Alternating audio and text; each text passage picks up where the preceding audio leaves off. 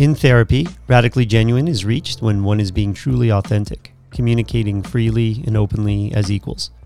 The Radically Genuine podcast strives to do just that. We will question areas of mental health, culture, societal norms, and what is truly needed to improve the lives of others. Dr. Roger McFillin is a clinical psychologist and board certified in behavioral and cognitive psychology. He is the executive director of the Center for Integrated Behavioral Health in Bethlehem, Pennsylvania. What makes life worth living? Should we focus on the process we live life or the outcome? And does competition make us better? Everyone is competing, right? Doesn't this give us purpose? Okay, we know that some people are a bit hesitant with that, but we can all agree that we want the best for our kids. And on this podcast, we have always been committed to providing discussion on how to better our lives, especially with our families. We hope they meet their goals we hope they end up happy and resilient. But what role do sports play? On today's podcast, we welcome Scott Desmond and we discuss the psychology of youth sports. Welcome to the Radically Genuine podcast. We are broadcasting from the underground bunker on the front lines of the mental health and cultural crisis in the United States. Nice here with uh, Kelly back in the studio. Yes, it's sir. glad to have you back. I have to unfortunately let our audience know we have uh, Sean's missing. Yes. and uh, this is uh, probably shocking to our audience because even with being vaccinated, boosted, double masked, and wrapped in, in bubble tape, he still, while mitigating on the margins, contracted the virus. I heard and he is at home recovering. We miss you, Sean. Wish you were here. He is doing well. Um, and he's contributed today's podcast by developing some research and asking a lot of questions for our special guest. But before I identify our special guest, I want to wish everybody a happy new year. This is our first podcast in 2022. And we want to just thank our listening audience. We've been overwhelmed with the positive emails and some of the questions that we've received. We're going to have an up upcoming podcast in which we answer some of those listening audience questions. Now, this is an interesting podcast. I want to announce a special guest uh, in the studio today is Scott Desmond. Scott is a, has a master's degree in sports psychology and exercise science. But I think what makes Scott even a more interesting guest is his background in coaching and his experience in youth sports. He is currently an assistant wrestling coach at, I think we're the number 11 rank team in the country, hopefully moving up those standings there. Nice. We are. But a nationally ranked wrestling program. And it is a, is a program that has a lot of kids that he he trained at a, a prominent national program called Red Hawk Wrestling Club that he and uh, some other family members kind of have built over the years here in the Lehigh Valley region. And, and one thing that really stands out is him as a parent. He has two young kids, uh, a freshman wrestler who is currently ranked number two in the country and uh, was in the cadet world team trials uh, finals so, uh, you know, one opponent away from representing the uh, the United States this past year. That's Nate, incredible. Yeah, and he's a he's a freshman, and he has a 13 year old daughter now. 13. Yeah, Nicole is a 13. She's 13 years old, and um, you know she's a hopeful for the 2024 2028 Olympics. She's on the national scene. She was invited to the national team camp for USA Gymnastics. Um, she was at you know, 10, 11 year old. She was uh, Hope's national all around champion. Um, she was Hope's bronze medal on the vault uh, this past year. I was at 12 and 13 years old. So she's one of those young up and comers on the gymnastic scene. And I know he and his wife have made incredible commitments to both those kids to be able to achieve their dreams. So it, he's, he's a real interesting guest because he can talk to us about the culture in in youth sports, both I think how you know how it really does contribute to uh, you know development for kids and how it's a protective factor for building resilience and it's so important and ingrained in the United States. But there's also I think a dark side to sports. And, you know, we see this now. It's a, a multi billion dollar industry the, in youth sports with a lot of money with the hopes of, of training kids to maybe get a scholarship at the next level. And it's been in the national media, you know, the from the travel teams and and the way parents, you know, treat coaches or treat referees. Uh, you know, it's just it's an interesting dynamic that has developed in in the United States. So let's have a conversation today, though, about you know how do we how do we raise our kids in a, in a sports culture? Why do we do it? Where do parents go wrong? And let's intersect it with everything mental health. I want to welcome Scott Desmond to the podcast. Thanks for coming, buddy. Yeah, welcome. Thank you. Appreciate it.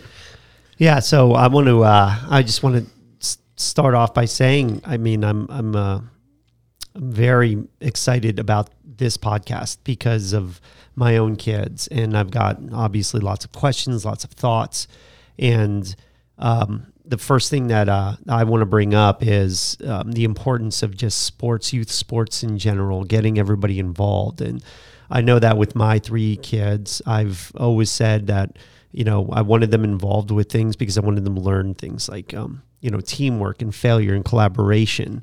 Can you talk a little bit and start us off with um, how you got involved with everything and just, um, uh, I, you know, I'm just excited to hear like how did you get to that point? How did your kids get to that point?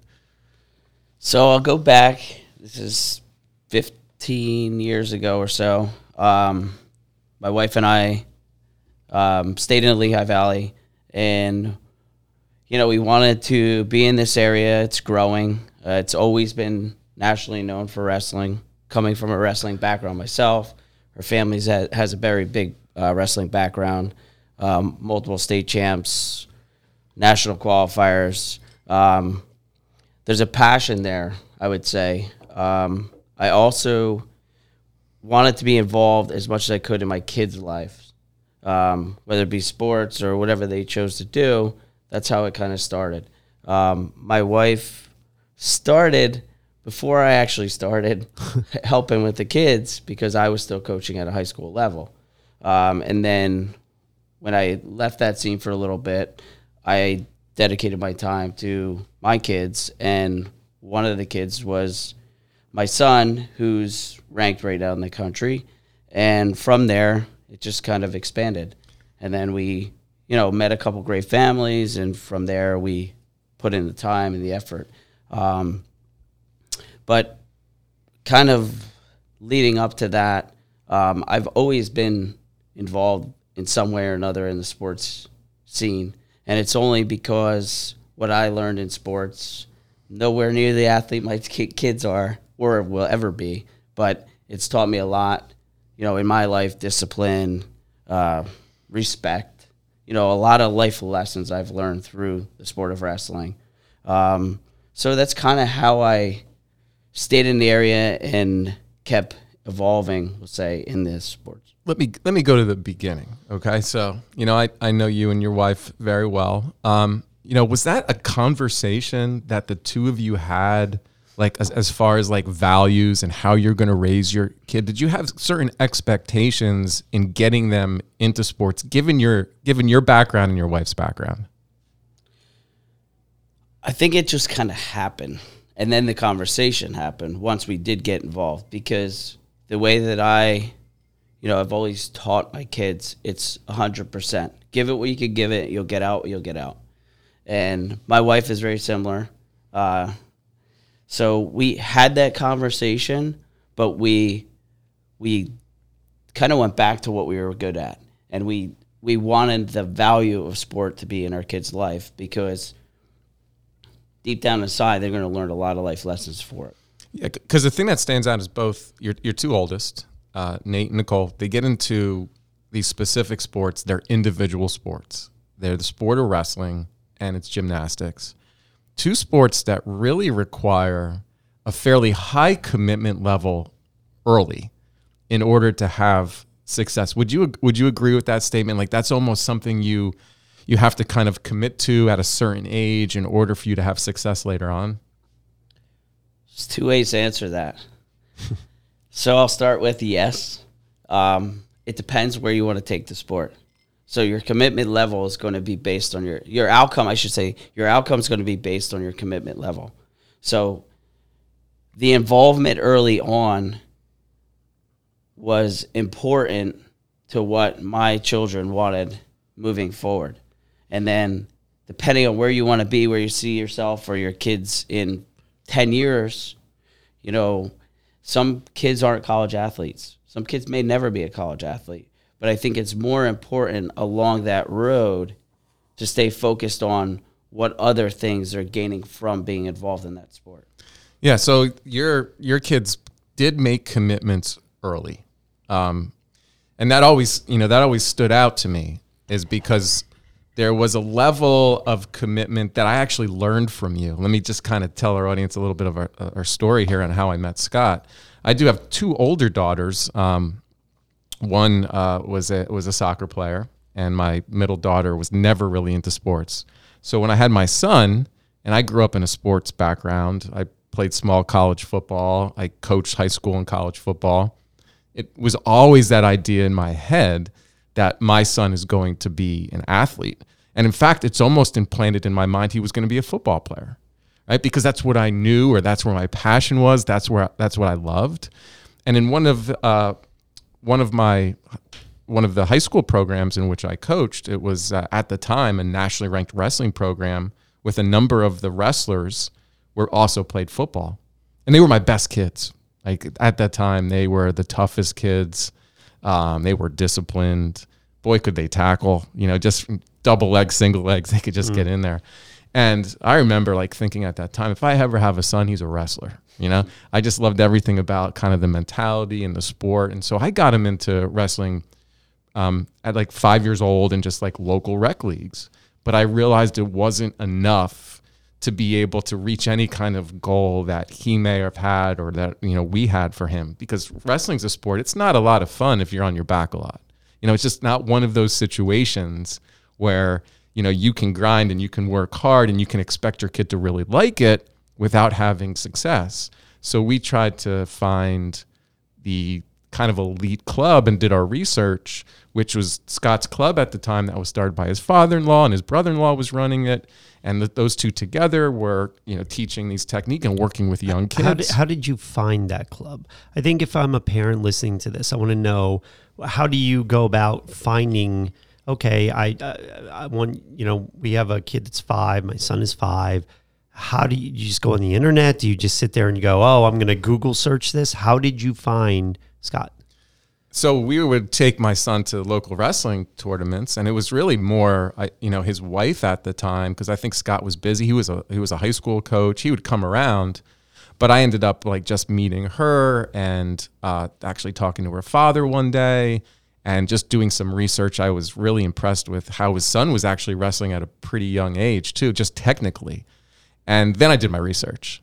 And then I went to the website and then I realized um, uh, some of the success of the of uh, of the head technician there, which was his brother-in-law Seth, and some of the things that they wrote up on their on their website were like it really kind of uh, like inspired me because it was uh, and we're going to talk about this today some of the philosophies that you know i've learned from being around scott and and seth and the red hawk wrestling club how that like helped me in parenting my own son. But they, they talked a lot about um, like the value and importance of of the right type of training and the right environment and the right attitude.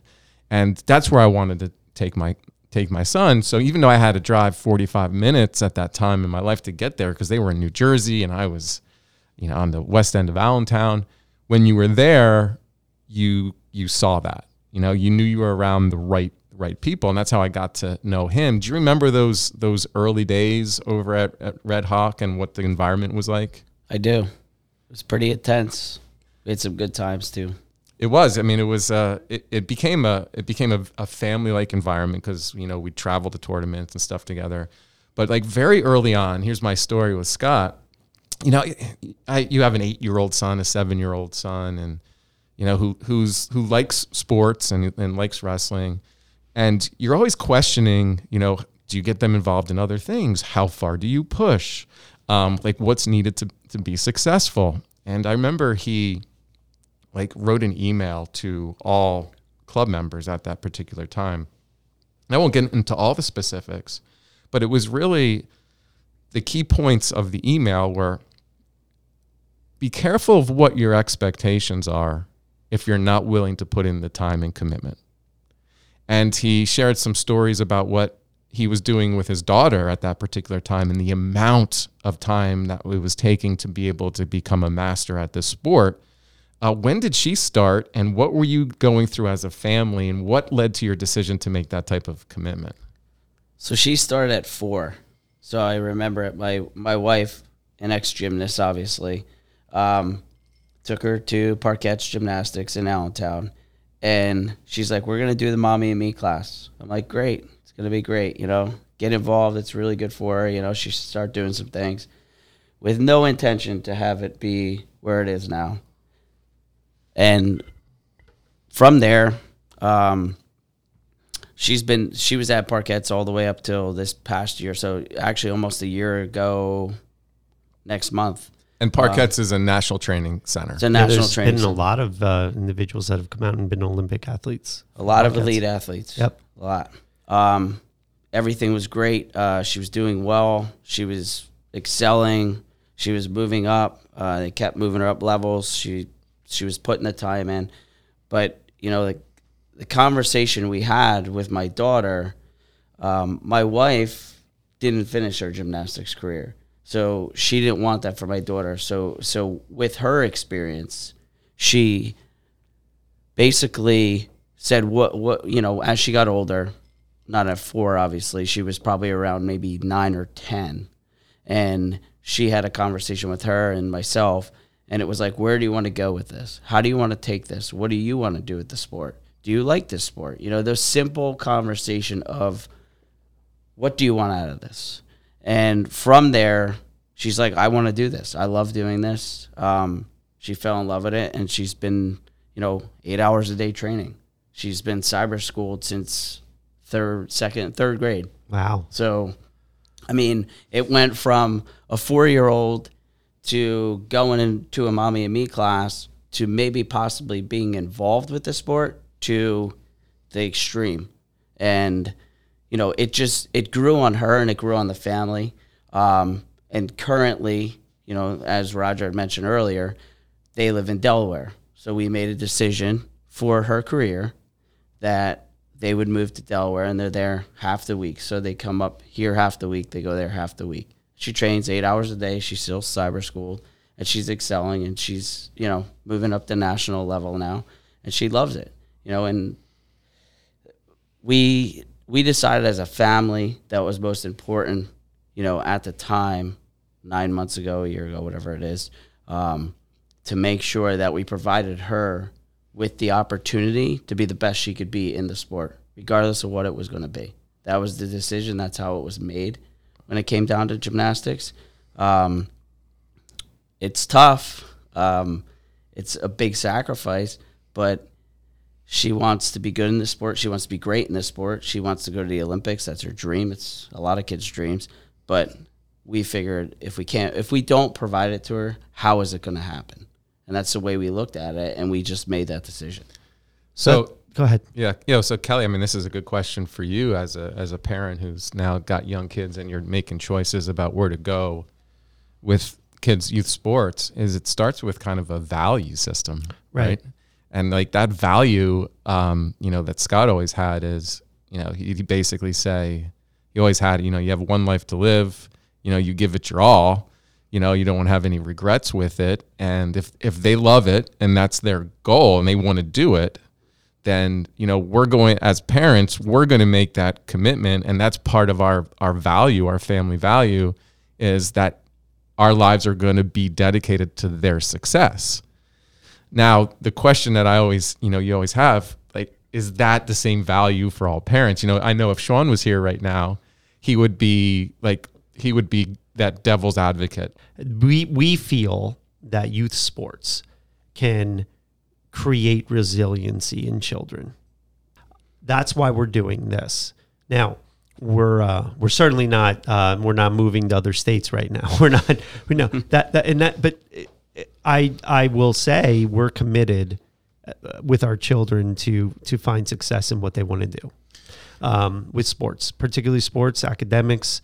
I'm just curious as to how do you guys know that she was committed? How do you know your son was committed? How do how do you take that hurdle as a parent and say, "Wow, we're going to do this now"? So probably two different two different scenarios with both my son and my daughter. My daughter from the minute she went there at 4 years old, she there was something about her. You know, she was able to do the things she was asked. She was dedicated to doing the things she's asked. Even at 4, people go, "That's crazy. There's no way." You when when you have a, a, a child will say that pays attention at five, you know, whether it be school, whether it be sports, and they're focused on, let's say, getting better or being disciplined, and then having a smile when they come off, you know, the mat, the the, the field, whatever it be. Um, I think that's what my wife and I saw in my daughter. The other thing is the coaching aspect. You know, she had a lot of great coaches growing up I would never take that away from Parkettes because she left Parkettes to better herself. But she had a lot of great experiences. She had coaches saying, you know, she is, she could be good. You know, not at four years old, not at five, but when she started moving up levels and she, they were asking her to do things, and she would just go and do it. No complaints. Never come home. Never, never a dull moment where she came home and she's like, I don't like this, or I'm scared to do this, or you know, and playing devil's advocate, as you would say, some parents be like, well, you know, maybe she's special. You know, I I I believe that in some respects, but I also believe that was her self discipline as But she you have you have two. I want to remind everybody you have two children, and when we talk about outliers, an outlier would be okay. I have one child, that one, and and is now doing this. You have two children that are that are doing exceptionally well, not only in athletics, but so that is what I want to focus on. So there's something there. There's a method. There's a formula. There's something that, as parents, you did that encouraged and was you were able to get both children to be passionate and to commit to this. That's what I want to get to. Well, yeah, yeah. I mean, we do have to get there. But the one question you always ask is how much is talent and how much are other factors? Right. Right. Right. And, you know, they are talented athletes. Like there's no denying that there's that they're talented athletes, but um, there's also like the amount of hours that go into this. And I don't know what was that Malcolm Gladwell with And his ten thousand hours. I, I think that's debunked. I think that was just a, a bullshit selling point. I'm sorry, but But ten thousand hours. Yeah, a, I mean, anybody that, that seriously. That- that's made up, right? Yes. But the point around it does make a lot of sense, Sure. right? Like to develop some expertise or to train your brain to do something. I'm sorry, I'm going to open a Monster Energy right now. it requires like repeated like focused practice but doing it the right way over and over and over again. When so obviously we'll start with nicole. She had the talent they recognized the talent but there were other factors that were involved right? Like there were other things attributes about her combined with the environment. What were the other attributes you saw I would say it's a yeah, it would definitely be a combination of the attributes and the environment.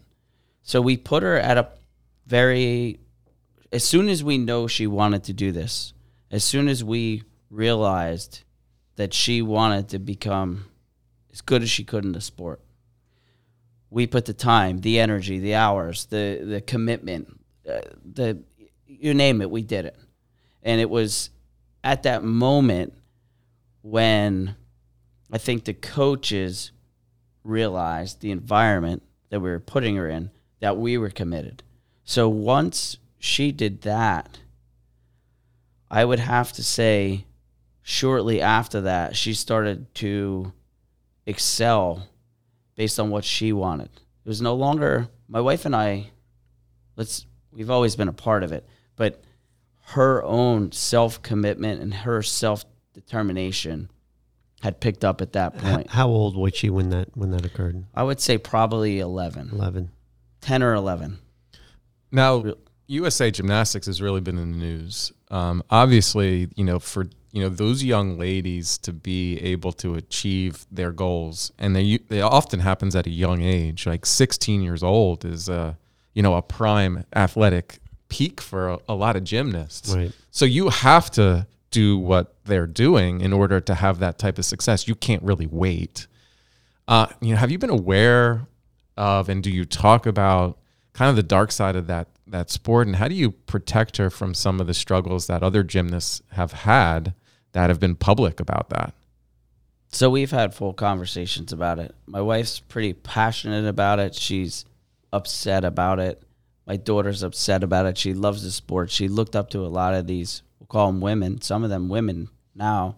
Um, we we have conversations. We we never hide anything from our children. We always try to give them the information, give them our thoughts, and let them ask questions. open dialogue. open. I, I would imagine, especially in that sport, you have to be really heavily kind of monitoring everything because they're you're trusting coaches and people to be around them.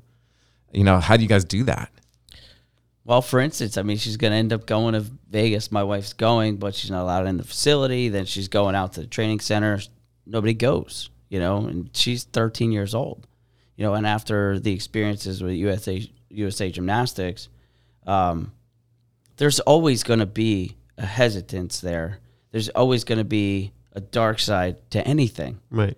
However, how you explain things to, let's say, my daughter or my son, and allow them to internalize it and then process it and ask a question about it and what's right, what's wrong, what happened, how did this happen? They're all the same questions everybody asks.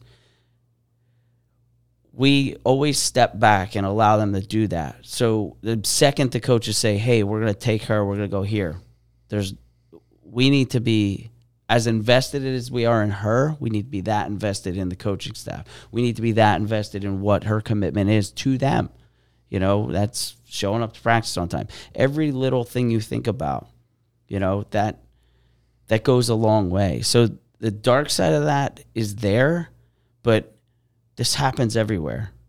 So to close it off or, or say it never happened and you say gymnastics, it's it's very unfortunate, but it, happens. I mean, it happened in football. Look at Penn State. Right. You know, I mean, look at what happened there. It happens in society, it right? happens. It's you can't just isolate it. High, that. high profile is always going to be, and something goes wrong, you're going to hide it. There's no transparency. You're going to hide that as much as you can.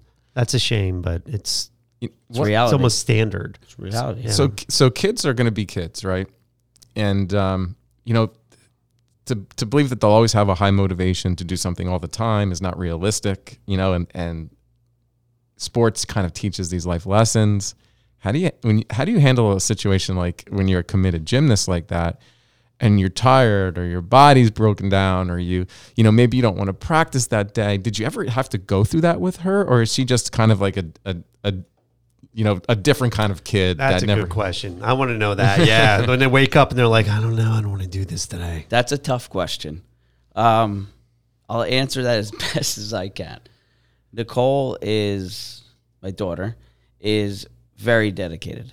She always has been. It doesn't matter if she's in sports, if she's at home and you ask her to do something, she's always been very dedicated to what she's doing. So she wakes up in the morning, she says, I have a headache. She doesn't say, I have a headache and I don't want to go to practice today. She, hey, can I have some Tylenol? All right. Can I have Motrin? Whatever it's going to be, I still want to go to practice. So she may be a little bit different of a breed, we'll say, you know, but I'll go on the other extreme of that and I'll go to my son and wrestling. You know, he maybe would have said that 10 years ago or 12 years ago, you know, whatever it be. Now he's sick. He wants to go to practice. He's hurt. He wants to wrestle. It's just they they have they know the time at this point where they're at an age that they have put in and they have dedicated and they're more determined let's say than we are as parents because we supplied them with that when they were a little bit younger so it's it's a hard question to answer is every kid like that If you sat here and asked me if every kid, there's no way every kid is like that. No, that's actually probably quite rare. It's very rare. Yeah. But it's kind of what this podcast is based on. If you think about it, how did it get to that point? Everyone wants to know how it got to that point, Right. Or why are your kids doing that? Well, all we did is support everything that our kids wanted. And we supply them with information, and we supply them with knowledge, and we supply them with dedication. And we brought them hours and hours on end to things. Every time we got an opportunity to do something that they wanted to do, we did it. But we made them understand the other things they would sacrifice. Where do you want to be you know make them think about where do you want to be? How where do you want to take this? How do you want to how do you want to apply yourself in this situation? And i'm not just talking sports i'm talking in school. It's the same thing. What do you want as a gpa how do you want to be as a student? Where do you want to go to school? Right. all those things are important. So this is a great direction because, you know, I I'm going to tell you a little bit where I've had to evolve as a parent. Um, and listen, we're always trying to get better. You know, I, I think we have to model things for our kids. We're not perfect. We have to get better at certain things. And there's this concept, and, and Scott, you and I have talked about it, certainly in the sports psychology kind of realm, process over outcome. And it's like, where where do you draw the line between like setting goals and where you want to be versus like if you're focusing on that you're not you're not focusing right here on this kind of process and i want to take it to something um, you know his son just went through in a couple national tournaments he had a really interesting quote that that i read in a, in a local paper a couple weeks ago so he made it to the finals of um, the Ironman tournament, which is a top national tournament. End up lost a really close match, uh, a little bit controversial, very you know, toughly contested with the number one kid in, in the nation. I thought it was just a great match to watch. Both kids performed really well. And then he comes back, uh, you know, a week later in another national tournament, took it, won it. And he had an interesting comment in the, in the paper afterwards where he, he said he needed to just get back on just focusing on having fun and scoring points as if he was a little bit too concerned about, you know, just winning the tournament. So it's like process over outcome, process over Well, outcome. and thinking instead of just doing. Right. Right. It, it's almost like if you're worried about what's going to happen, then you're going to miss out on what really needs to ha- happen in order for you to be successful. That's I learned from, you know, often talking to you and at Red Hawk. So, on that point, I would say that's the biggest struggle with sports, you know, and especially at a high school level or a college level. It's it's exactly that. So it's you know, overthinking the outcome before the outcome even happens.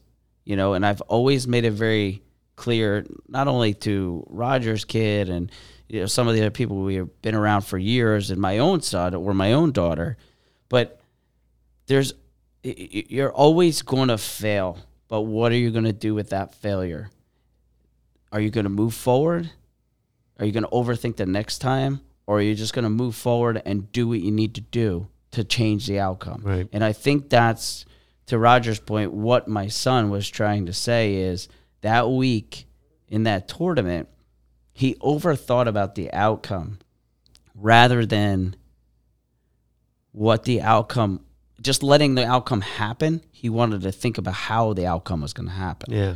And it's important because when you get to that high level where you, you know, you over process, you shut down naturally. I mean, it's human nature. We, we all shut down. We overthink something where we're, we, we maybe panic or we have anxiety about it. You know, if, if you can just let it happen and whatever the outcome is, and then move forward from there and learn from it, it's really, it, it, you don't have to worry about what it's going to be. Roger, isn't that where anxiety kind of plays a role? Like if I'm just saying, okay, well, I have a big presentation I'm going to do, and this is my uh, expectation, and this is what's going to happen, and all of a sudden uh, somebody throws a question out there, and it's completely the opposite of what I thought, and doesn't that cause that to happen? I mean, it's the same principle when you're an athlete, when you're presenting, when you're trying to, you know, have a goal for the day. Um, you know, how do you get uh, how do you get student athletes? How do you get kids to understand that? Well, you want to have a goal, like because you always right. As a practice, as anything, you're going to have goals. You're going to say, well, we want to hear, here's the outcome, this is what we want. But at the same time, you don't want to think about things as you're doing them. You just want to do. I mean, God, that's freaking Nike. oh my God, I can't. But it's true. It, it and, and so I mean, everyone has anxiety. Right. So it's you know, and, and I'm not saying don't don't take this as a perfect science because it's not a perfect science. Every kid is different. I don't care what you coach, what you do, what your family life is like. Every kid is different. So if you think you're going to walk onto a field and you're going to get 25 kids all respond the same way your kid does, it's it's going to be nearly impossible. right. So, where is the anxiety coming from? Is that internal? Is it external? Do you know the answer to that? Can you figure that answer out? Have you had that conversation? There's a lot of questions that need to be answered before you can answer that question. But just like my kids, I, I've never, I put pressure on them, but it's only the pressure they've asked me to put. So I've never overstepped. I've never said you have to do this. Right. You have to get an extra workout and You have to do that. Here and there, yes. When I know they need a little extra push, that's okay. But I've never said you have to be good at wrestling. You have to be good at gymnastics. I said, do you want to be? Would you like to be? What do you want out of it? How do you want to play yourself? You know what I mean? So there's a lot of questions that have to be answered along the way to get that answer. Yeah. I guess that's where that open dialogue, you know, and having those Right. conversations with your kids. But you know, one of the things that's hard with with kids is, you know, they don't think like adults, so they can't always like have the verbal capacity to answer those questions.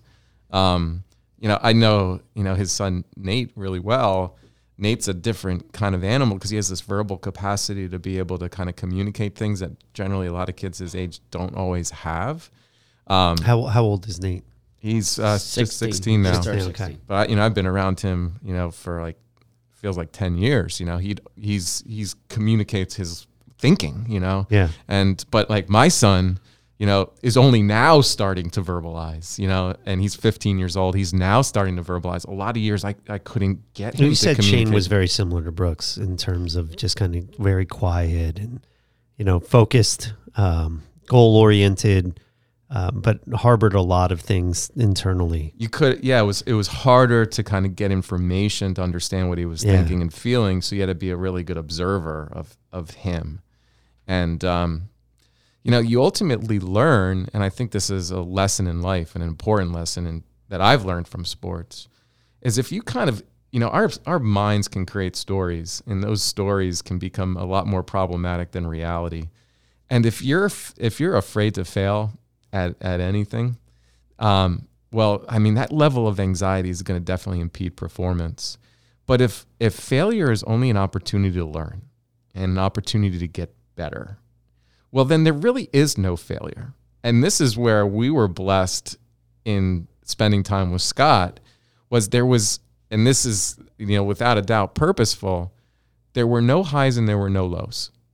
It didn't matter if you were in the state finals or you know you lost some match that you shouldn't have you shouldn't have won like the response was always the same and it was one of the things that i always admired about scott as a coach was you know there were there were, you're just even keel. There's no highs there's no lows. Like if you won that was great. What could you have done better? And if you lost what could you have done better? And it trains a kid to think about things in a, in a certain way where it's not really about the outcome. It's just like how can i make improvements at what i'm doing? Yeah. how did you how did you how did you develop that mindset That's a hard question. Um, Self help books. yeah. sarah told me yeah, she told me to act that way. Um, I think over the years and the experiences that I've had, not only in wrestling, I I'd say in life, um, to go back a little bit on your point, you know, I, I think that's exactly it. So we were talking about both of your kids, and I said in the beginning, you know, I said earlier on, you know, not every kid you can handle exactly the same. So what might work for my son or, or my daughter or maybe Roger's son It's not going to work for your son. It's not going to work for John's son. It, it- you know, so so what I'm getting at there is Roger, you know, kind of mentioned the failure. If you cannot learn from the failures that you have, or or accept, we'll say accept the failures that you have, how do you actually learn? Right. because you know if you can get a, a kid to internalize and, and and realize that that failure is not really a failure it's a it's a positive i don't want to say result but it's a positive outcome to a bad result it can be a positive outcome to a bad result that would be what i would say if you ask me that over and over. You, what what can you learn? What can you experience? What can you do with what just happened? It's not a failure. Everyone thinks a failure. It's a bad thing. I failed. I Right. failed. I got a bad grade in school. I failed. That's all you learn, right? It's failure. So you're no good. Don't even get me started on that grading So- system. It's well, yeah, we won't go there. But bur- burnout in burnout in athletes, a burnout in kids. I mean, my opinion is when you see kids that burn out in sports, it's they burned out because of the pressure, because it was that expectation or belief. They lost that ability to have fun with what they're doing and about getting better. Um, like, and and this is like the downfall of a lot of par- parents, in my opinion, is you get really focused on that story of where you think your kid should be, and you're kind of you're comparing to that to where they think that should be. And when there's this natural evolution of like falling down and having to get back up again and get better, they're reactive to it. They're reactive emotionally to it in a way that kind of punishes the kid for for losing or for making a mistake. And what does that do? You just kind of shape this kid who's now going to be anxious and worried about making a mistake. Yeah. And you know, then you're not going to get the best out of them. Well, just go to that point, right? And you talk about just something as simple as a kid walking. You know, what's the first thing people do? Oh, my kid walked at nine months, or my kid walked at twelve. Oh months, yeah, or- they want to or- brag. yeah, My kid read an It's- it's entire always a book at the compar- age of six months, and I'm like, really? That's yeah. that's a lie, but Yeah. good. Or if it happened, great. Sure. what are they doing now? You know, so it's to that point. You know, it's it's tough because what I've learned over the last we'll call it 16 years, uh, maybe 15 years, um, is every situation that I put my kids in when it comes to youth sports, I always had to make sure that it was some type of learning experience. I didn't care what they learned that day. What what did you learn? Tell me about what you learned. Tell me about how you feel. And I always would go home, and this is hard, right? Because maybe you know Roger was talking about his son. Maybe he didn't want to discuss that. Would I would I poke him and pry him? No, but I would just talk to them, have a conversation. You know, let them know that they lost, but it's okay Right. and then get a little bit out of them. Every situation, every time that would happen, I would get a little more out of them, you know, and, and then it evolves to maybe, you know, where I'm at now. And, you know, my son and I had a great conversation today, and it's not something I want to talk about now, but he just started a conversation in the car, and I sat back and I was like, whoa, like he's talking, he's developing, he's, he's willing to expose himself. He's willing to make more sacrifices. And I don't even have to ask for it. Hmm. You know, and that's how I've always handled it. Those Nope. car moments. Do you think that parents, because I have a hard time, like I told you before the podcast, like every parent thinks I'm an expert at my own child's. I just am an expert. I'm just gonna, and I'm like, wow, but, but you're not, nor am I, and I never will be. But we're all allowed to fail too, right? We we are. How do you handle when you fail with a with a child, especially with athletics or or, or or or goals? How do you handle that and say, "Wow, I messed up"? Do you talk to them about it? What did you do? Another- Specifically to yeah, I mean, I think a lot of people struggle with that. I think people sometimes are too harsh Sometimes they won't admit Kelly, it. I think you're the only one. Sometimes I You're think. definitely the only one. We really don't know what you're talking about over here. Sometimes I think it's so smooth for us. I don't know what Roger just messing with We me. never make any mistakes as parents. We're great. We know who's the perfect parent is Sean. Sean is perfect parent. I will say that right now. Sean, I miss you. he is a good dad. So, I mean, I think what you're what you're trying to say is that you know sometimes you don't respond or react the way that you think is going to be best for your own kid. Sure. And so, what's wrong with saying I'm sorry? I, you know, you know, I, I kind of screwed that one up, or like, you know, I was probably a little bit too hard on you in that situation. Doesn't that model, I've said it you know, million like times. being I've able said to I'm say, sorry, I'm, yeah. I'm, I'm- you know, the ability to to apologize, right? Um, but I think it gets back to like focusing on process first outcome. And when we start this, we're like, what are your values? And I'm a competitive guy, you know. Oh and shit. Really? in fact, I used to like say, you know, I've got a com- you know, a competition problem. Like I don't like losing at anything. Like if you're going to play a game of checkers with me, you know, I don't like losing checkers. So like when it was youth wrestling, You play checkers? no, I No. That's what I. That, Don't bring that up. But like Scott knows, like in those in those days, like it doesn't even matter if it's my kid or another kid. It's like if it's the team I'm rooting for, you know, like I'm I want to win it. You know, I want to win it at all costs. And you know, I've had to kind of evolve in that in that way, is because it sends the wrong message. Because in a sport of wrestling, you can go out there and you can fight and you can wrestle hard and you can wrestle really good and potentially lose, right? And then you can go out there and wrestle really poorly and win a match. And if you're like focused on the outcome like that, then you are not going you're not getting to where you want to be at, in your in your growth. And so like getting away from that like that the outcome matters and is a really big talking point that you have to take away I think from today's podcast. And we have to think about what are this like what are the actions, the attributes, the behaviors, what are you looking to build in your kid? That's how I think about it.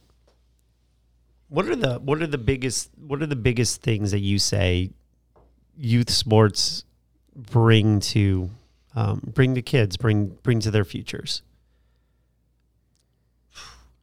Values, lifestyle, commitment, discipline. I mean, it's again, it's going to be different. It's going to be applied differently based on the athlete, based on the kid, based on the family, based on different situations. I'm not saying again, it's it's not perfect, but I would I would have to say that youth sports are most important for life lessons, for a future, for for a job. You know, you something as simple as hey, I got to be on time for a job. You know, hey, I got to be committed to this job. You know, eh, those small things that are overlooked outside of youth sports, I think youth sports teaches you that. You know, a commitment to your team, a commitment to a program, a commitment to your coach. Your coach is committed to you. You know, respect, Routine. routine. You know, um, and I, I wouldn't trade it for a world. Yeah. You know, I wouldn't. I would never. I would never go back. You know, and and I've had this question a few times. Would you have done something differently up to this point? I wouldn't do one thing differently. Not with my kids, not with sports, not with you know maybe for myself as an athlete. I wish I would have had a little bit more knowledge myself, or had the commitment my kids Yeah. have. You know, to make me a better athlete. But as far as what I've done so far, or what my kids have done so far, I wouldn't trade it. I would never trade it. I mean, things have evolved so much so that you have um, you have so much talent coming out of college, coming out of high school. Um, and I said to you, I mean, I came from blue collar family. They, my, I love my parents. They, you know, they did the world for me, but it was a different, it was a different time back then. Um, we didn't have travel sports. We didn't have club sports. We didn't. Well, they, and, and maybe you did. I shouldn't say we didn't. We just didn't know about it. Um, It is definitely. I mean, It it's a youth sports is a multi-billion-dollar industry right now, um, with a lot more sports specialization than there ever was. You know, we're all we're forties. You know, all of us, and so when we were growing up, you know, there were seasons. You know that you kind of engaged in, and you like. You know, you've got football season, you got wrestling, basketball season, you got baseball season, and you start the other one over again. And you just didn't have that level of commitment that exists right now. I just want to like pick up on something that I thought was really important because I, I, you know, you guys asked a really important question. For me personally, my coaches were the most influential people in my life. Hmm. So when I had when we had to choose a a, a high school for my for my son, it was who are the people that are going to be around him. It what you know other families might say, well, this school has the highest you know SAT scores or this is the highest rated. Like we didn't think about it that way. We thought, all right, who are going to be the mentors? Who are going to be the people that are going to be influencing? That's a influencing him? brilliant point. because I thought that matters most. Yeah. Right. Um, because they're the they're the you know they're the people who are going to be in your son's ear more often than maybe you are. Even you have to trust your coaches are educators. And, you know, coaches were more important to me than teachers. I I remember my coaches sitting me down at different points in my life, and I remember the lessons that they taught me. Right. I remember like there's like little things, you know, that you even hear like tough times don't I remember this from a football coach. Tough times don't last, tough people do. And that lesson stuck with me that whenever like I went through a difficult time in my life, I realized it was temporary and I'm going to get through this. And like those are when we talk about resilience in sports, those were messages that were It's modern, ingrained, day, sto- modern day stoicism. Yeah. I mean, it is. And I, I remember my so- my my freshman year at college, I didn't play a down. You know, a lot don't a lot of people don't their freshman year, but I didn't even like the way that I practiced. I didn't like the way that I played, and I went into my coach's office in the off season when you have off season meetings, and I told him, I guarantee you, I'm going to start next year. And I just told him that um, because I wanted to put it out there because I wanted to get eyes on me that I wanted to win that spot, and I eventually did for my sophomore year.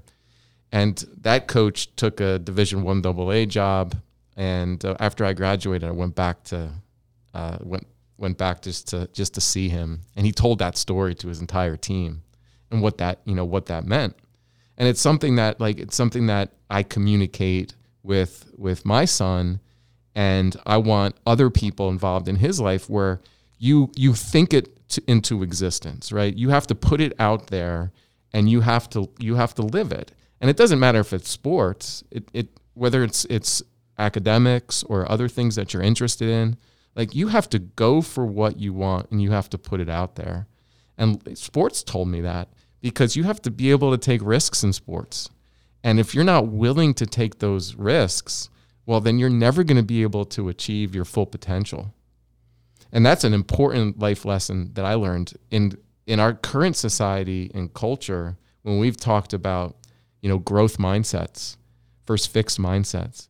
How many kids are we coming, you know, involved with right now that are just a, a you know just can't tolerate that struggle Right. or can't struggle you know can't tolerate that failure. Sports teaches you that. You know, you you're going to fail, you're going to lose. Like there's no way you can get through it. And I just find athletes are just more well you know, well trained and have the mental capacity to be successful in the workforce, you know, if they were able to learn those lessons. We've seen a lot of kids uh, give up sports. We've seen kids, uh, you know, struggle with, uh, you know, anxiety and behavioral problems and pressure.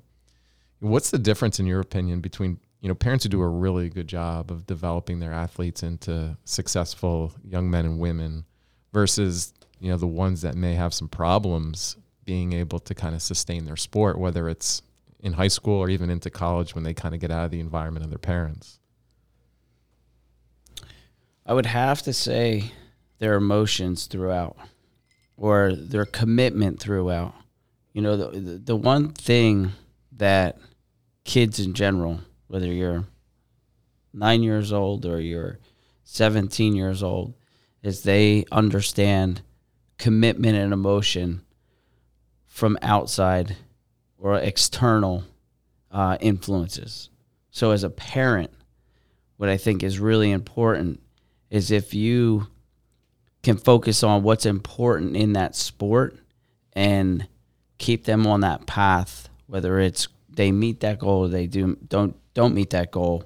Even in college, I would say, you know, it's important to do as much as you can to support them, no matter what the outcome is going to be. You know, as soon as you let your emotion get the best of you, generally what I've seen over the years is the emotion gets the best of the kid or the influences get the best of the kid because that's what they know.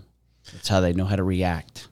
You, know what's interesting? Like, there's a middle path. I think like Jordan Burroughs, who's one of the most decorated Olympic athletes of our generation, most decorated Olympic wrestlers of all time, One of the best. has uh, he was putting out a series of tweets um, not too long ago. You know, really talking about the role of parents in sports, and he took a you know he took a perspective where uh, you know the parents' role is almost one hundred percent to support them.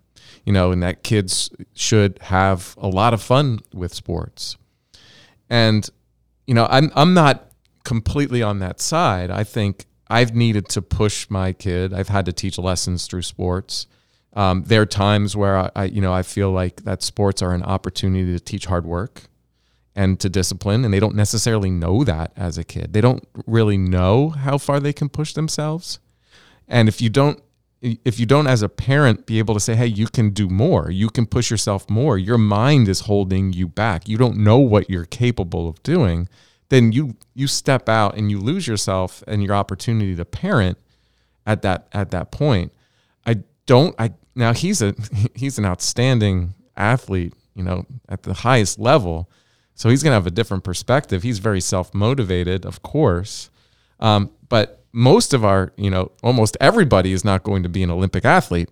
So, you know, s- sports is going to provide these these these moments and these lessons. And if you're trying to get the best out of your kid and their ability, there's times as a parent you have to step in and say, you know that performance or what you brought to that practice or that event mentally you know your work ethic uh, your toughness that you know that does that doesn't meet the standard that we set am i wrong on that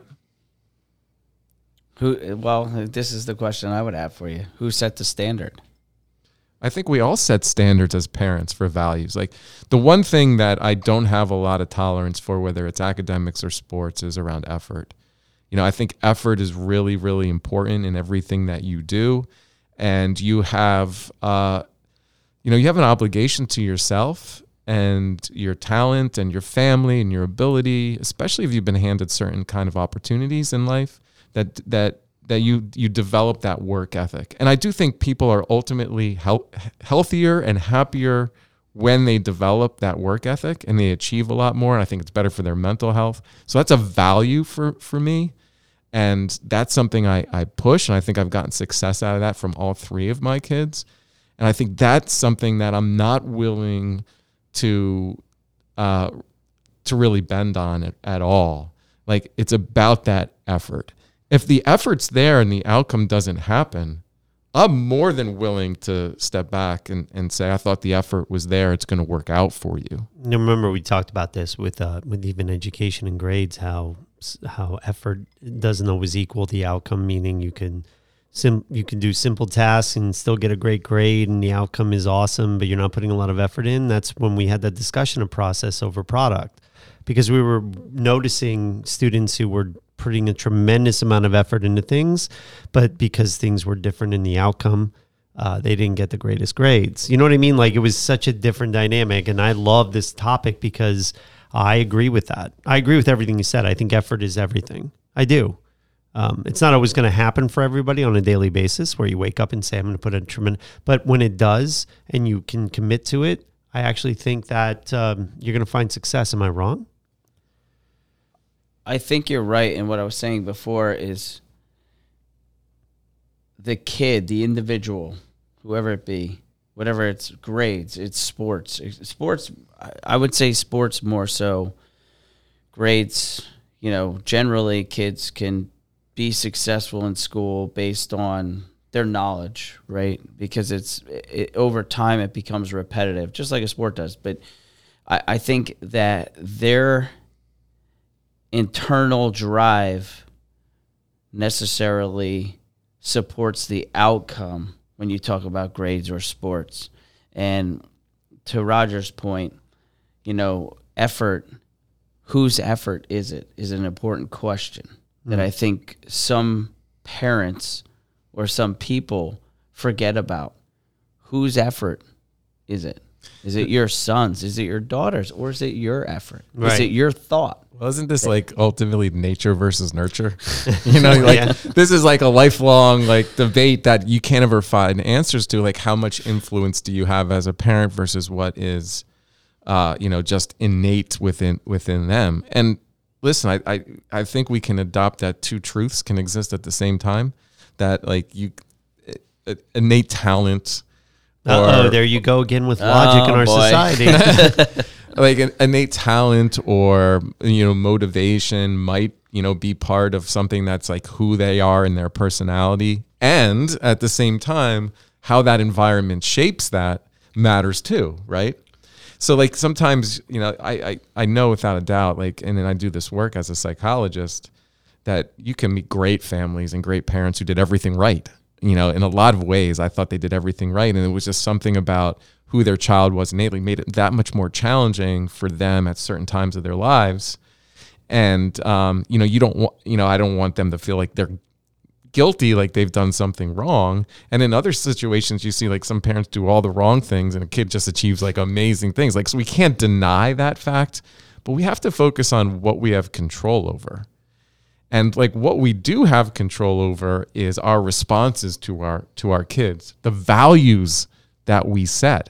And I think that's tried and true over and over again. Like you have to get the best out of your kid. It doesn't mean they're going to be an Olympic athlete, but what if the best of, you know, out of their kid is being a real contributor to a team situation and and uh, you know, getting strong grades and A's and B's and you know that allows them to be able to achieve things. there are various paths to that, right? So I can sit there and say, well, I want my child to be the most amazing person on the face of the planet, and I'm going to do every, you know, I'm going to take this route, which I'm going to pay for all these classes. I'm going to do this, and I'm going to put pressure, pressure, pressure, do this.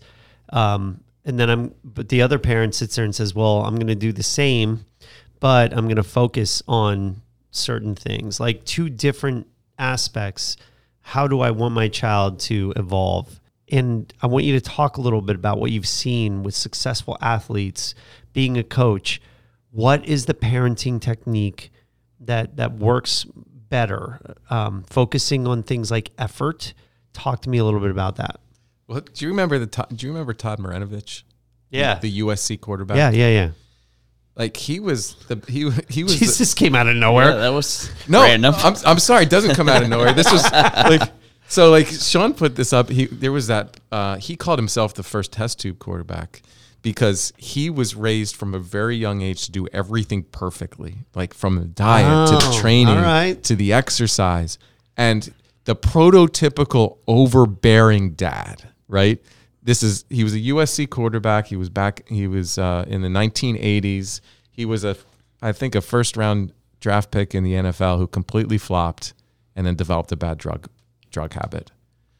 Um, so like he is the the story of the overbearing dad, um, and that might have been like the direction that you were going with this. I- I am. right, right. Like like is the overbearing parents like that's a problem. Like you can cross that. We we can talk about everything about a middle path and values, but then there's there's the parent that lives through their kid. So talk. Have you seen that with coaching and and and not, not well, take your kids out of it. Just talk to me about being a coach. Have you seen that and how have you dealt with it? Well, everyone's seen it, right? I mean, it, it happens. It's sports. Um, you know, the response to that would be who's. I, would have to say, is it the parent that's overbearing? Is it the parent that's trying to live through the kid? What what what didn't the parent achieve?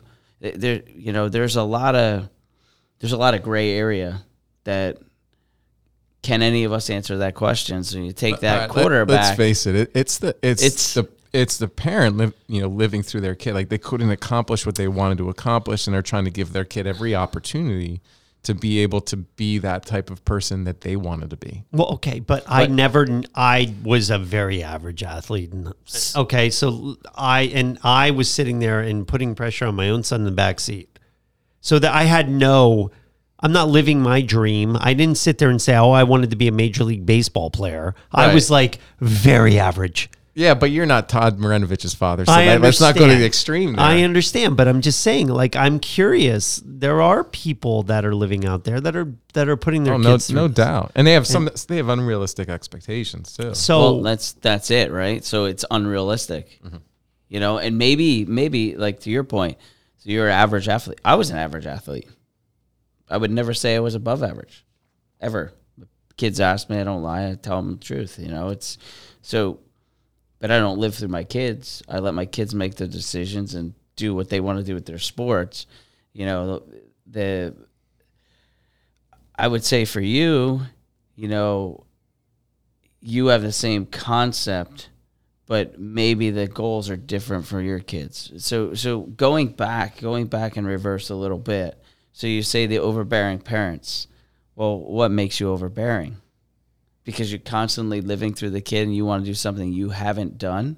Or is it well, they're always on top of the kid. What makes you overbearing? Like what what at what point do you say that's an overbearing parent? Like how do we sit here and say we're not overbearing parents? I was just gonna say maybe Or- we're all overbearing right You know now. what I'm saying? Or maybe we're over. You know what I'm. Yeah, So I guess it's it's it's, like- a really like suffocating the kid, and everything becomes about the achievement in that sport at the expense of everything else in development. And then you can see that the, the way the kid is responding, it's all about trying to please the parent. That's the way I would describe it. Right. So to that point, yeah, that would be it. So you look at, you step back and you look at that situation and you see how the parent reacts to a situation. And Then the kid is trying to internalize his own thoughts, feelings, emotions about what just happened or didn't happen, and then constantly looks for the parents, you know, forgiveness or guidance or so, mm-hmm. something yeah. of the sort. Maybe, yeah, that's an overbearing parent. Yeah. But Like it's hard enough to lose, but then if you feel like you're letting other people down, like that's another level. Yeah, I mean that's another level of pressure. When you talk about the anxiety that exists in sport, like if if it becomes about you're doing this for someone else and you're going to you know, you're really going to destroy that person Right. if you can't win. I think that's where you're not going to be able to meet your your level of talent and expectation because you are too afraid to lose. so to that point, and I'll bring the situation up, even though I probably don't want to, but you know, I believe that Nathan went up to at one point during one of the tournaments, and I can't remember which one because I've been to a million. Um, and he lost, and I think he lost in the finals, or he lost somewhere, and he walked up and he apologized to everybody around. Never apologized to me, never once. Didn't look at me. Walked up to Roger, and he was like, "I'm really sorry. Like, I'm I'm sorry. I just lost. Like, he felt like everybody was there for him, and he let people down. It wasn't necessarily me, because again, I've taken a very different approach with him mentally to prepare him for what he wants later on. You know, and as we talk about overbearing parents, is it about right now or is it about and we talk about values. We talk about all these things. Right. Is it about now or is it about what what are you going to gain from these experiences in life or school or sports or whatever it be. And sports that's why we all are very enthusiastic about sports because we feel like it prepares you more for maybe some of the outcomes later in life. So you're prepared for those outcomes you know and, again i don't mean to get off topic but i was just saying that to that point my own son went up to people in the crowd and apologized for failing you know, because he felt like he let people down, like because he wants to do well. Yeah. He wants to succeed. He wants people to feel good. Wants people to be proud. You know, those sorts Yep. of things. So And I remember that, and I remember what I said to him, and th- that you know that's the example of the story in your head. You know, he had the story in his head that everyone was counting on him, and maybe you know maybe in that particular tournament he was the lone kid representing our club in a final, and I can understand you know why a kid would think that, and, and kids developmentally, you know, they tend to think they're on a stage anyway, and everyone's looking at them. And so there it tends to like you tend to hold on to this pressure, like, all right, I got to do this because I'm the only kid here who's in the finals of this tour this tournament. I'm kind of representing my club. So I think the first thing you do, you validate that. You know, you're not crazy because you thought that, but then you say, I love you know, I love watching you wrestle. You did a great job. You know, you worked your, you know, you worked really hard out there. It was a fun match to watch. Don't don't think about that type of stuff. But that's the one thing about your your son and that mentality is I wanted to bring up this question for you because when you have two kids with the highest aspirations, it's almost like if you don't make that goal, right? Like and you don't ever want to think about that, right? You don't want to like think about your kids not achieving their goals, but it's, you know, it's that's elite to be able to make an Olympic team. And uh, a, another level to try to win a gold medal at that type of you know those those type of games. Have you ever thought about like how how do you have those conversations when the goal and the bar is set that high? Because we're at a different level. We're not even thinking about that, but you're in a situation where two kids are, have Olympic aspirations, yeah. and it's not unrealistic. I, I, it goes back to everything I said. I, I think that I'm okay with that failure, right? So maybe it doesn't happen, or maybe that's far fetched. People say that's crazy. Why would you think that could happen? You know, but if I don't provide that support for both of them, whatever it be, you know, whether again, and let's if it's not my kids and a kid wants to play baseball in college, you know, and he wants a scholarship, you know, if that's his goal, is he always are you always going to achieve it? Or do you have to just go at it like you're going to achieve it and whatever happens, happens, you know? And the conversation I would have would be you prepared yourself, you did everything you could, you you you, you tried your best, you you know, I would just talk through it and I would just make sure they understood that it's not always going to be perfect. It really isn't. It doesn't matter life or sports. It's not always going to be perfect. It's not always going to be the outcome you want, but what are you going to do with the outcome that you received and how are you going to move forward? That's true. Then we go with the outcome, uh, that, that argument of outcome, because if, if, if, my son says, well, I want to play baseball in college, well, then I should be doing everything I can as a parent to provide opportunities for that individual, not it, my son, to do so. Jesus.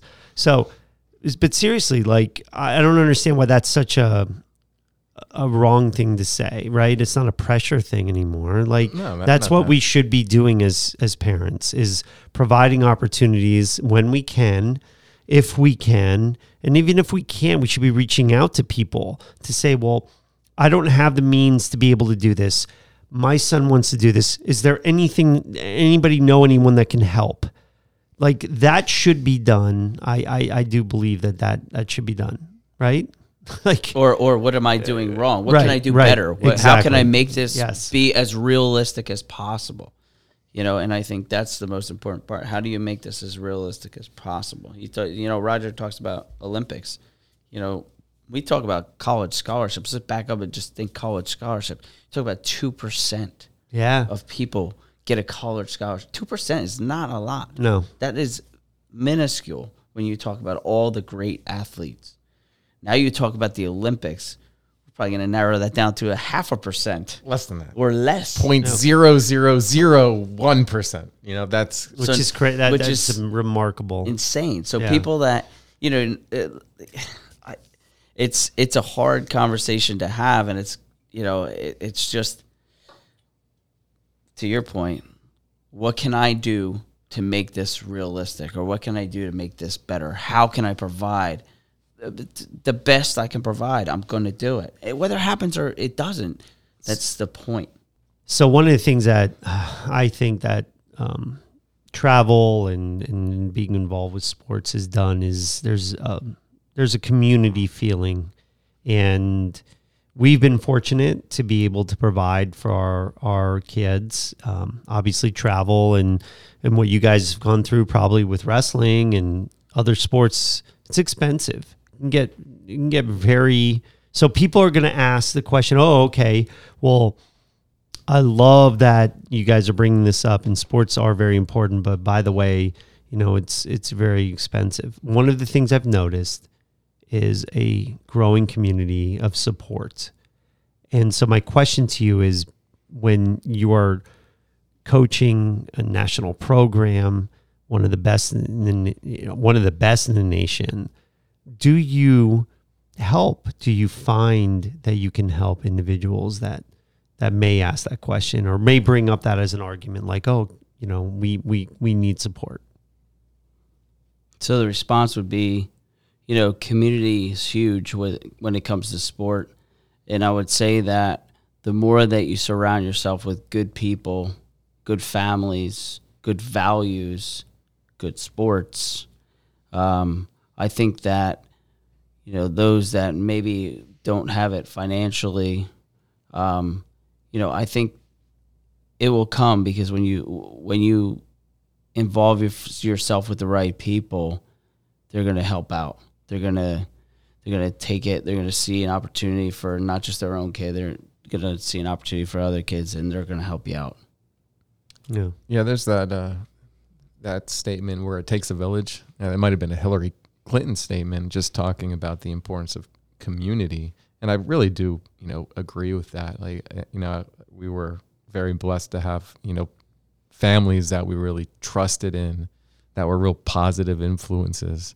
And you know, that's a great thing about sports. You when you have other people taking an interest in your in your kid, or if you're having a kid who's going through a, a challenging or difficult time and might have had some adverse events in their own life, for a coach to be able to take an interest in them, you know, think about what that message is. Like that's the message that, you know, I'm important. You know, I matter, my life's important. And that makes all the difference in in somebody's life because they might be going through something at the time where maybe they're questioning, you know, how important they are. And and sports is is about that community aspect. And you have a great coach in your life or great teammates who really care about you. That's exactly what you need to propel yourself to that next stage in, in life, even if you're struggling at that moment. Yeah, so I've been you know, I've been on the other side of this. Sean wanted to bring up this question. You have, you know, I've been on this situation where an athlete and you know we have Lehigh University, Lafayette College, you know Division One, you know double or used to be called double A schools, and Rutgers isn't too far.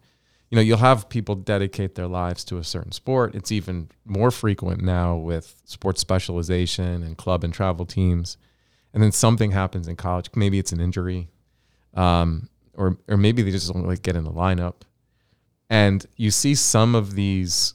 Uh, you know, now they're young adults they struggle with the ability to adapt because that's all that they knew. So Sean has this question. He's got a uh, he's got a one year old, and he was he wanted to focus on the downside of this, um, which is always good in a you know in a podcast to have someone say that the downside of focusing on one thing, like a one sport, at the expense of other things. He says, I want to have a son who's balanced, well balanced. So he would his value would be I would rather choose to be not not have the high level of achievement, but be able to adapt to many different situations because ultimately sports is a short period of our lives. Most of our lives aren't involved in sports. So you know is this always in the best interest of, of, of kids to focus so much on one thing that's such a short period of time? Um, and you know, what's the downside? So I would, I would, I'm going to play devil's advocate on this because I'm going to go back to earlier in the podcast, and both of you mentioned something that you carry with you today in this present moment that you remember from sport or sports or coaching or a life lesson or whatever it be you know you're carrying it today. You, it's it's it's partially why we're having this conversation because we're passionate about something that we think is very important, and not that Sean couldn't be right. I'm not saying that, but I think every individual is different, and you have to base what you're going to do for your kids on what you want for experiences later in life So in uh, general. So is Sean? Sean's a little risk averse. We know Sean. You know, we've had these conversations about his personality.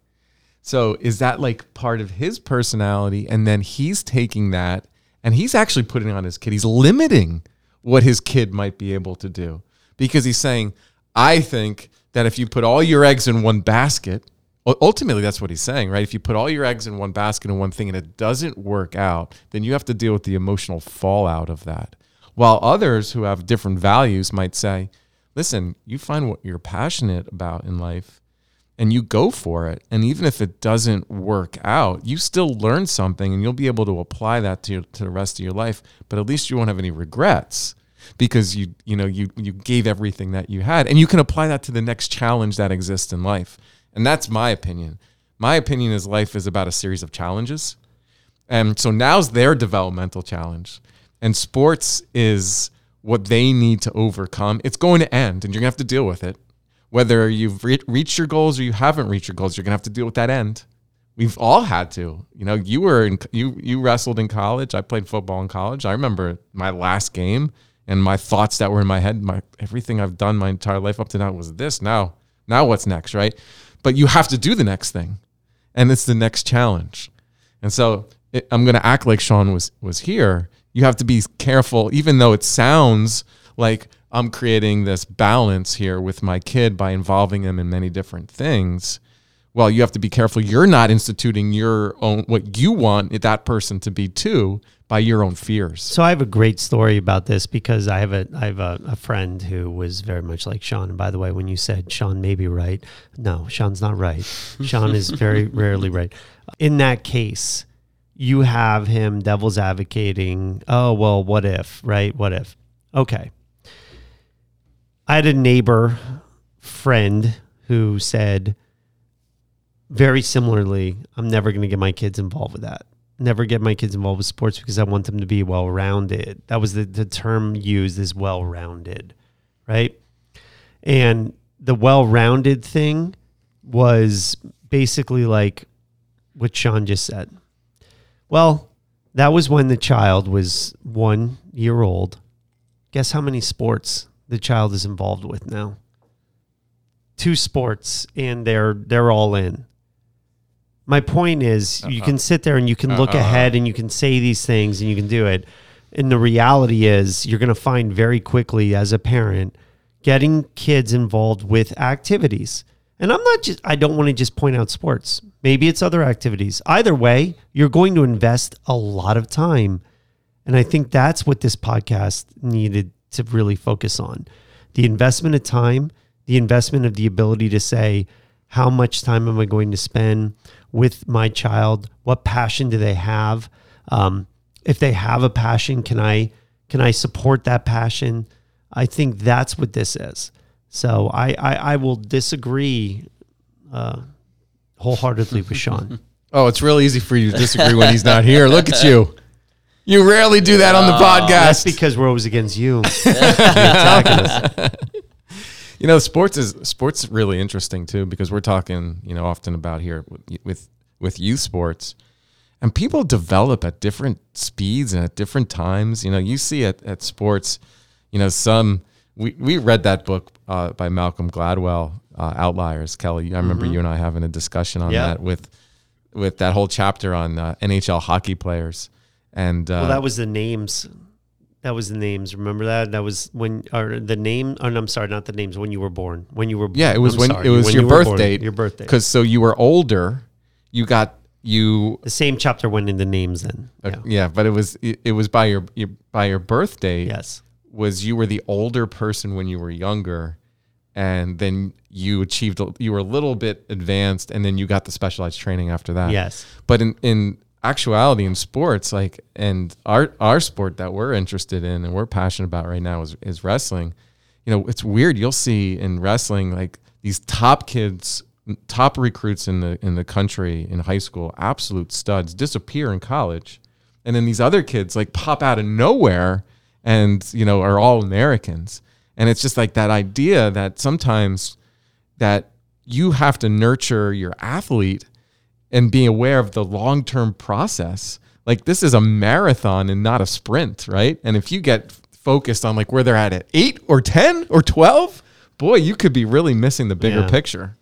You could burn them out real quick. Everybody talks about burnout. I mean, that's that's the one thing. I mean, you know, an, an athlete, everyone talks about it, and they say, "Oh, the athlete burns out." the athlete doesn't burn out. It's the people around the athlete that burn out, whether it be a parent, it's a coach, because you have these high mm. expectations so early on. Oh, wow, he's great. He's doing phenomenal. He's winning all these tournaments. It's a long journey.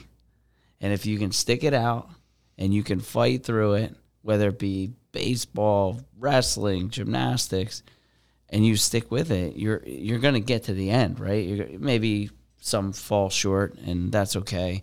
But you know, you have to be willing to sacrifice, and you have to be willing to get to the end. And it is a marathon; it's not a sprint.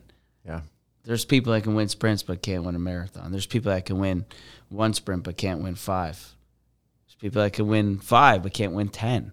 Well, there's a reason for that.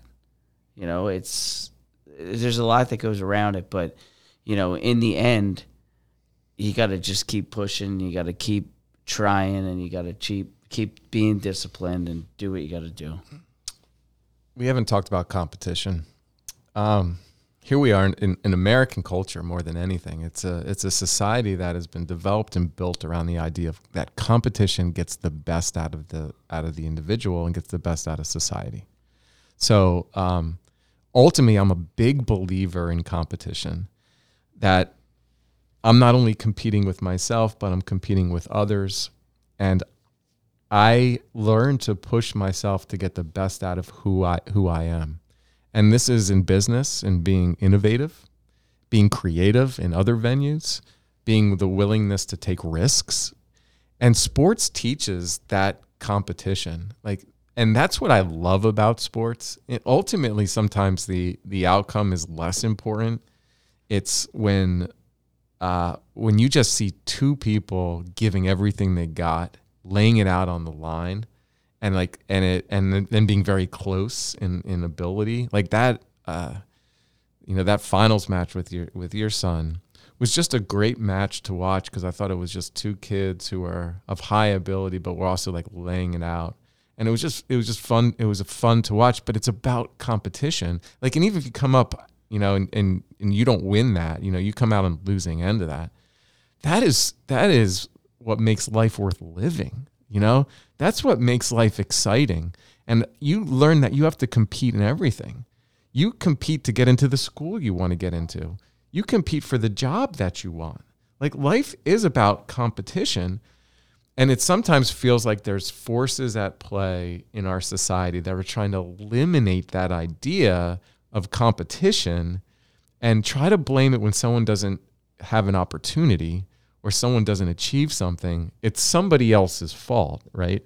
It's like you were it's it's your skin color, it's your economic status, um, it's your gender, you know, and, and that that can be a very dangerous concept in a free society. And I don't want to get way too political in that, but I do feel like there's a correlation between how sports can be devalued in society and you know directions where some political ideology wants to take us. Why would we fear competition? You know let's think about it. Like why there does there need to be inflated grades in schools? Why do we have to have trigger warnings? Why do we have to be concerned about somebody's response if they fail? Like that as an ideology that is communicated in our social system ultimately is going to negatively impact mental health kids, kids, adults who learn how to push themselves in a society to get the best out of them, and every opportunity in which they may struggle or fail is another opportunity to learn. Doesn't that doesn't that get the best out of us as an individual? That's how I look at it. I would say for sure. I mean, it's a challenge, right? Everything's a challenge. Everything's a competition. It doesn't matter whether it's a job. It doesn't matter whether it's an interview before a job. I mean, everyone's competing. Where do I get my niche? What do I do? How do I do this better? I need to win. I need to succeed. I need to get wealth. I need these things are all part of society. What if you didn't have that? What would your like imagine what your life would be like if you didn't have that? Is that can that be considered root of like depression and low motivation you know all, all these things that are like emotional factors what's your I, purpose What is your purpose? That's the oh, that is the word that I tell these kids in sport every day. What is your purpose? I don't care what your goal is. What is your purpose today? What did you come here for? Absolutely. Where do, where are you going after you leave here? What is your purpose? Agreed. That is the most important thing. and and I know like from from working in this setting as a clinical psychologist, you know, I see teens struggle when they don't have a purpose. And it's a protective factor of sports. You know, and one thing that I know that kids that are that are committed to something have a purpose. They're committed to that that practice and their improvement themselves, but there's also a commitment to teammates and there's a community and there's a culture you know that uh, you know i'm work especially like when you're talking about trying to achieve a state championship in wrestling or you're in a team sport like baseball or basketball or football whatever that is that that's your brother and you're and you're you're going to give it your all because you care about them. And that's when you're in in sports grows a connection between people like no others you know It's a unity. it's, it's a unity, unity. and it's similar to like when you see veterans. And, and you don't ever want to do that comparison of sports like it's war because it's not even though we make that comparison. But it's that commitment to that other person. It's a connection. Yeah. and it's a love for that person. Like they're a brother they're a sister and you're going into battle or competition. And those create lifelong memories you know that's something like your your your buddies who you who you competed with or against you know there's a mutual respect. And that connection is really important to community. And we have to be very careful about anyone who wants to undermine the idea of competition. Competition gets the best out of people in school systems uh, for your academics for making teams you know this this idea that everyone has a medal to me is is is not a is not progress in society. Because if you're given something without earning it it doesn't do anybody any justice. And i know that i open myself up to criticism for some people when i say that because i don't really believe failing's that much of, a, of something to be concerned about. Right. that i think you have the mental capacity to learn from it grow get better achieve something and feel good about who you are self-confidence and esteem is something that's earned it's not artificial that's handed to you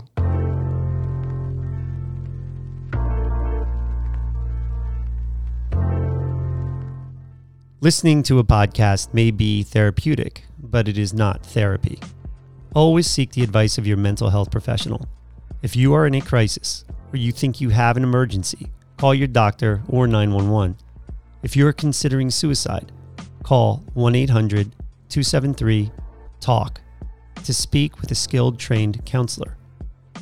If you found this podcast interesting, please share it with a friend, subscribe through your podcast app, and engage with us through our social channels. And if you are concerned about a friend or family member, reach out. The six magic words, I was just thinking about you, may make their day. Thank you for listening.